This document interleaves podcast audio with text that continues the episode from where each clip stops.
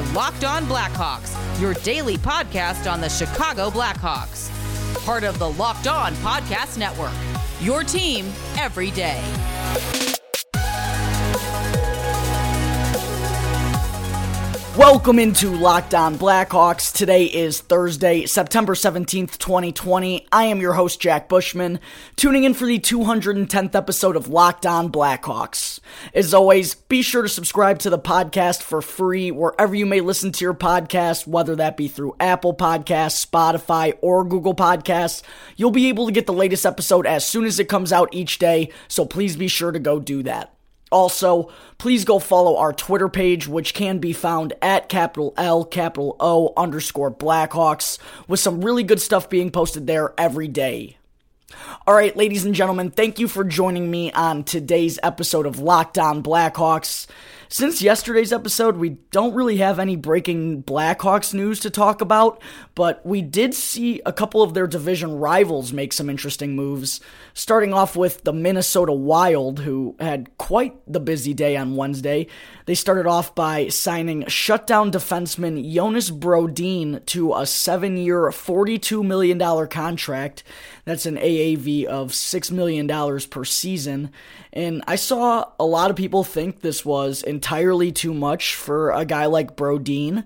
But in my opinion, he's one of the better shutdown defensemen in the entire NHL. He just doesn't get a lot of recognition or credit because he's not flashy and doesn't do all that much offensively. But Brodin, he's the type of defenseman the Blackhawks could really use more of right now. Just a physical presence that's a true stay-at-home defender. He's similar to Calvin DeHaan, but with without a doubt, he's a little bit better right now. Um, so the Wild they locked up a good one in Jonas Brodin for the next seven years, but it won't come without a cost as the team is rumored to trade uh, they're expected to trade, I should say, uh, veteran defenseman Matt Dumba after giving a lot of that guaranteed money to Brodin. And the Wild have honestly been kind of talking about moving Dumba for some time now. They could probably get a pretty solid return for him.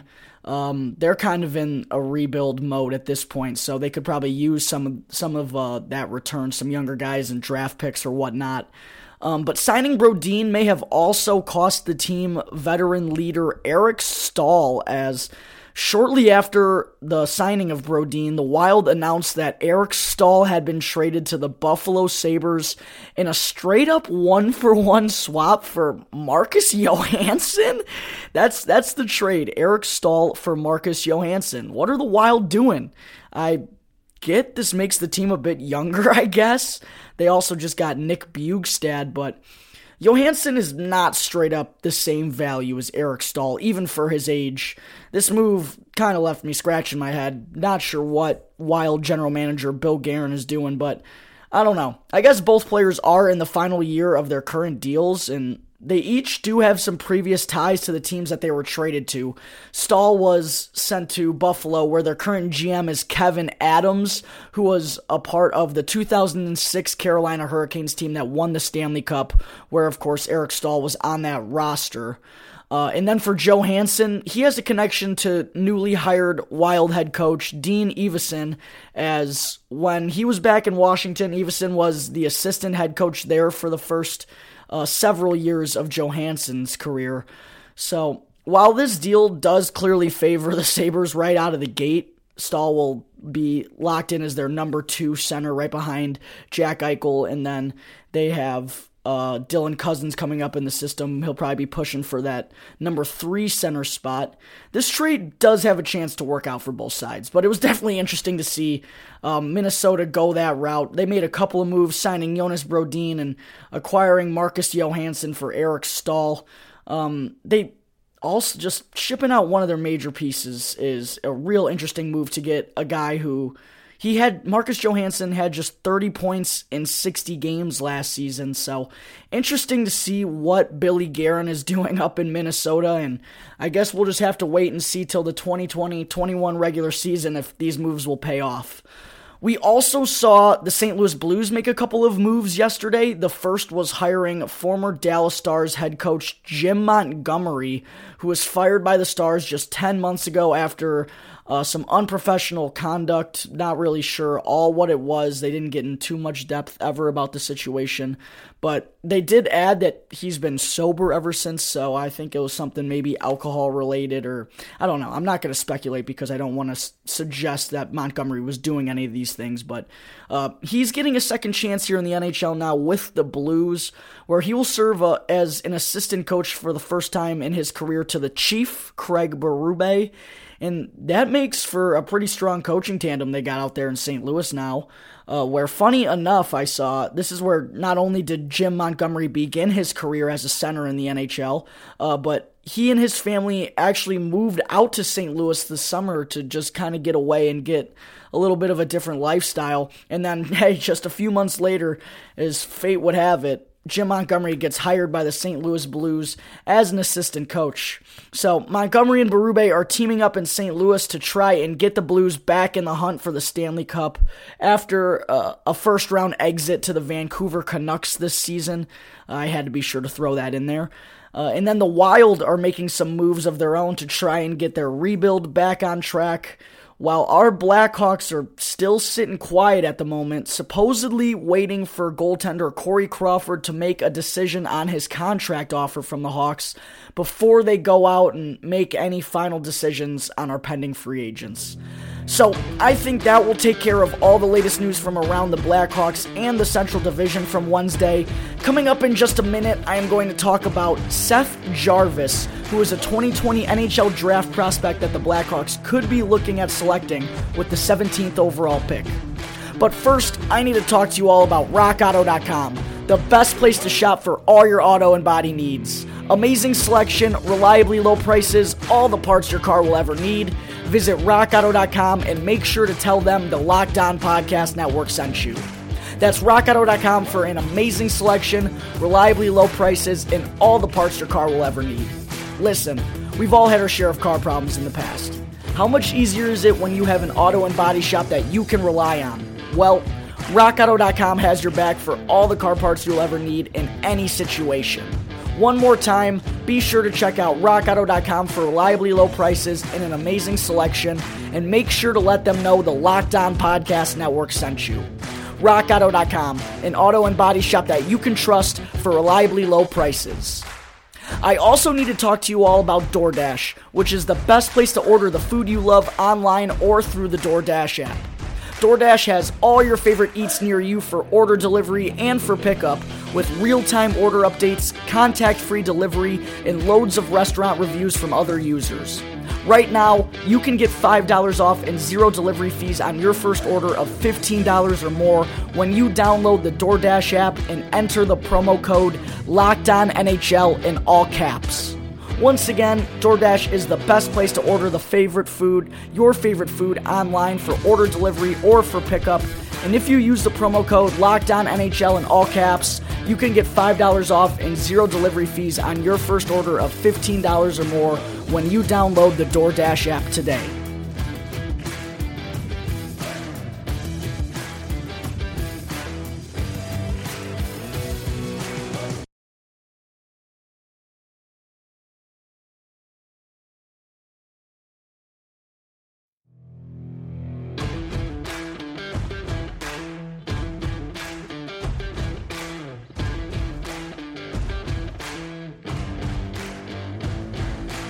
This is the Locked On Blackhawks podcast, part of the Locked On Podcast Network.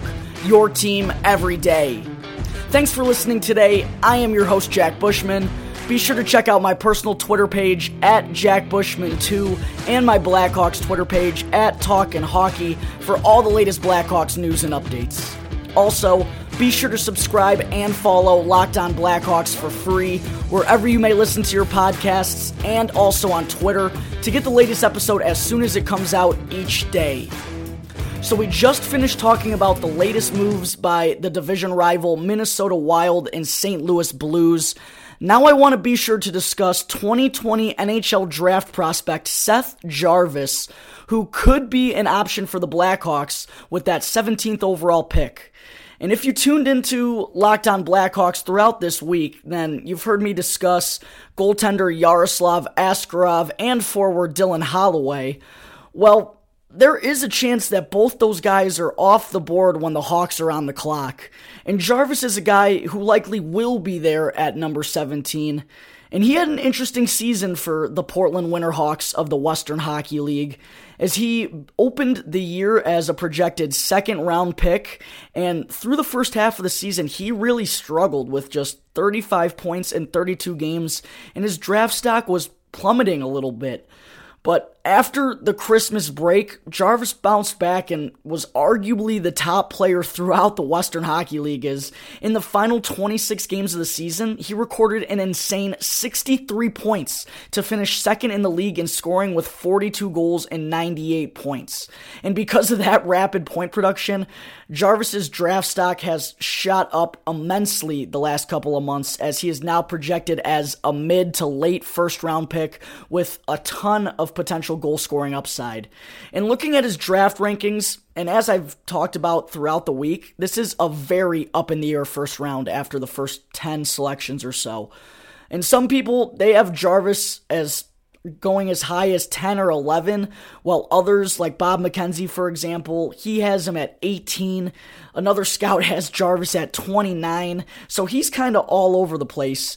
But one thing we do know is that the Blackhawks will be looking to add a goal scoring forward, likely a winger in the first round if they do not select Yaroslav Askarov. And Jarvis is just that. Looking at uh, some of his background, he's a Winnipeg, Manitoba native, and by the way, he's born in 2002, which is scary to think about. Um, but one thing that may hold the Blackhawks back from selecting Jarvis is his size, as he's only 5 foot 11 and roughly 175 pounds.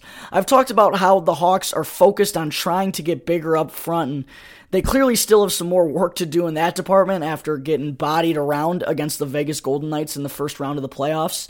So that is the one area where I am concerned about Jarvis but only because we already have a smaller team up front, especially in our top six. Like, we don't need another five foot ten goal scorer. We have Alex DeBrincat. We already have one of those. But at the same time, we're not picking third overall again in this year's draft. We're picking 17th. So a lot of the players who we could have starred on the draft board may be gone by the time we are on the clock. And if that is the case, then we should definitely be looking at taking the best player available at the moment, which could be Seth Jarvis. And even though he's a smaller player, a lot of the scouting reports say that he's scrappy for his size, and his game has even been described as gritty a little bit with the willingness to take the puck hard to the net and go into board battles with full confidence that he's going to win them. And watching the film on this guy, talk about determination. He's a clear cut hard worker out on the ice, usually giving a really solid effort on the back checks to force quick passes from defensemen. And he also gets time on the penalty kill because of the way uh, he plays. So while he is similar in size to Alex DeBrincat, his game isn't really similar at all besides the goal scoring, which could entice the Blackhawks. All the uh, all the scouts also talk about just how smart of a player Jarvis is, as he uses his vision to create a lot of scoring opportunities off of the rush, where he was straight up dominant in the WHL if you watch his highlights from last season. Uh, and while he's not the fastest skater, which is a concern at the NHL level, He's extremely agile and shifty, which has led to success so far in his junior career. But again, the NHL is a completely different game, so there are some worries about his top end speed as a professional. But overall, most scouts like what they've saw from Jarvis this season, and I did as well from the couple of clips that I've watched. But I do admit that I have concerns about whether or not he'll be able to score consistently at the professional level because before the breakout in the final 26 games of the regular season, uh, Jarvis he was only a point per game player in uh, in his first full season the year prior in the WHL. Looking at his stats here, he only had 39 points in 61 games, which isn't horrible for a 17 year old. But I also don't know if it's worth the 17th pick in the draft. I just think there's a bit more risk involved with Seth Jarvis than other picks. But as I said, the Blackhawks don't have the luxury this time around of picking exactly who they want out of the litter. Uh, I do like how gritty and how hard Jarvis works. I think he could be a solid player at the next level because of his determination. But I personally would really just like to see the Blackhawks go out and add some size and skill once again here in the first round. I think that's just really what they're missing right now in their lineup. Another big and physical winner who can play in the top six and win board battles and just go to the dirty areas to score goals. Um, so I just don't think Jarvis is their guy for those reasons, but if he is the top player available on their draft board when the 17th pick is up, then I wouldn't argue with the selection because there definitely is some potential to be a da- there's definitely um, some potential for Jarvis to be a dangerous top 6 goal scorer at the NHL level. All right, I think that is going to wrap up Seth Jarvis's 2020 NHL draft profile. Now I think that will take us to our daily Blackhawks 2020 postseason recap segment, where I take a look at one player and discuss how they fared for the Blackhawks during their short postseason run. But first, I need to talk to you all about Roman. Roman handles everything from treatment to delivery of brand name ED medication genuine doctor prescribed medication from U.S. licensed physicians.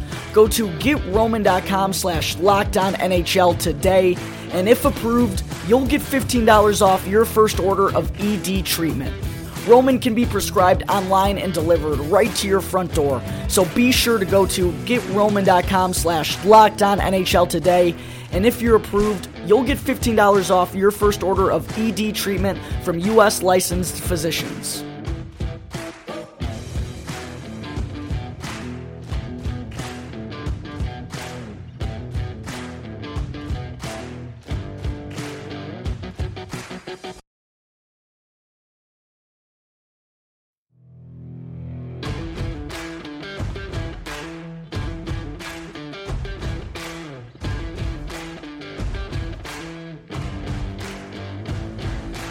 This is the Locked On Blackhawks podcast. As always, I am your host, Jack Bushman. You can reach me on Twitter at JackBushman2 or at Talkin' Hockey, or you can also always email the Locked On Blackhawks email, which is lockedonblackhawks at gmail.com for any questions you have about the show, myself, or anything that has to do with the remainder of the Stanley Cup playoffs. So we just finished up talking about 2020 NHL draft prospect Seth Jarvis.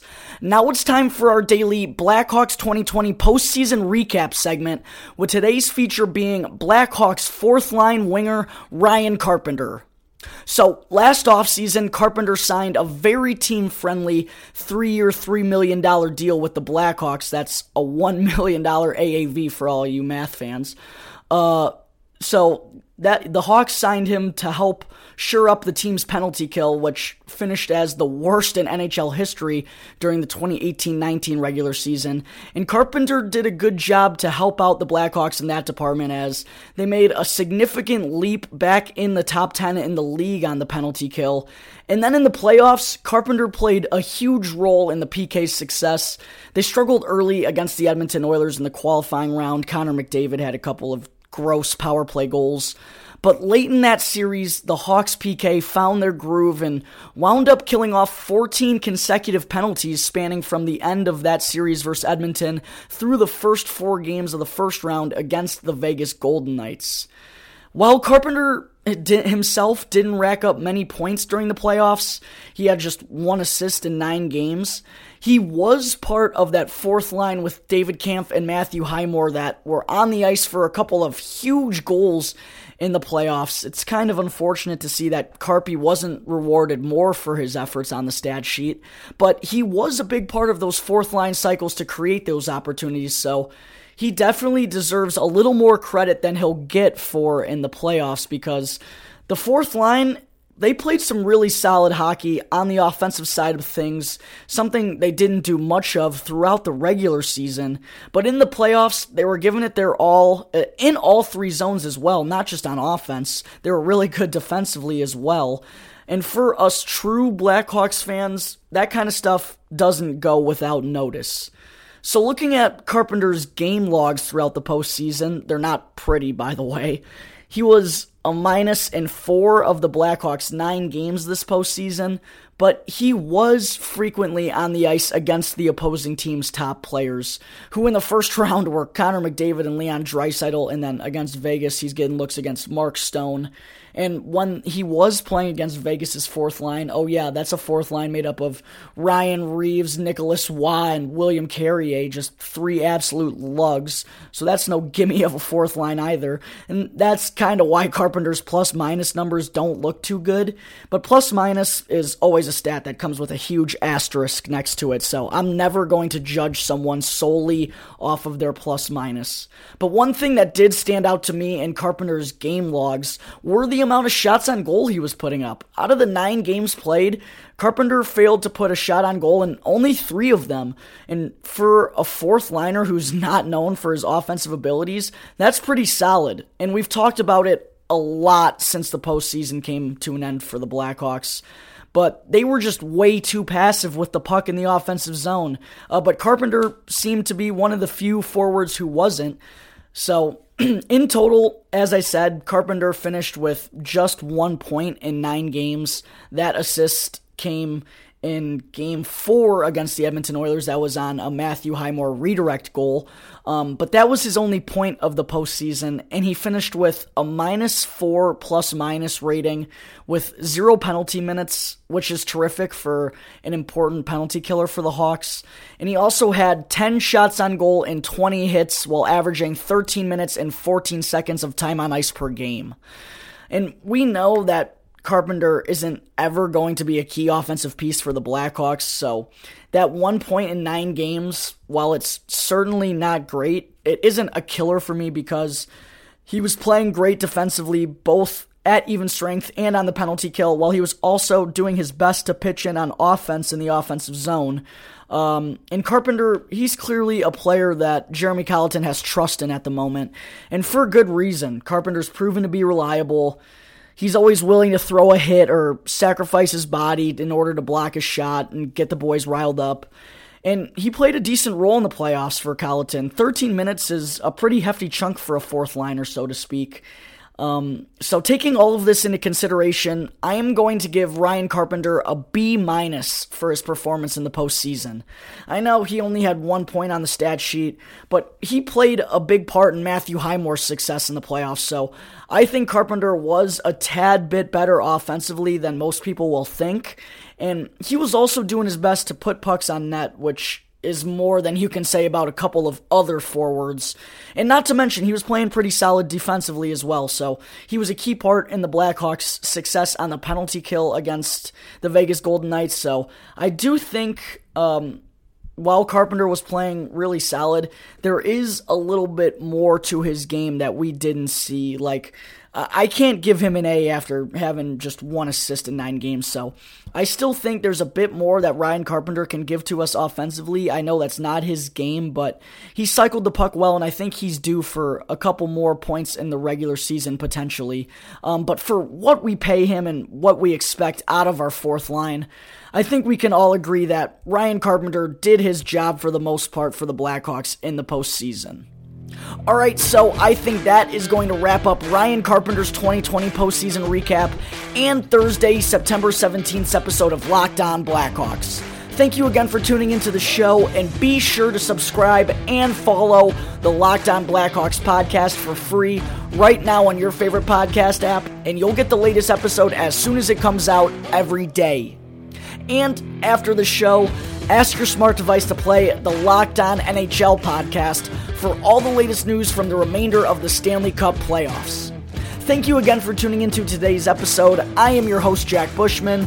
You can catch me on Twitter at my personal account at JackBushman2 or my Blackhawks account at Talkin' Hockey for all the latest Blackhawks news and updates. For any questions at all regarding anything related to the Locked On Blackhawks podcast, you can always email lockedonblackhawks at gmail.com or call 708 653 0572 to leave a voicemail. So until tomorrow's episode, thank you again for listening to the Locked On Blackhawks podcast part of the Locked On Podcast Network. Your team every day.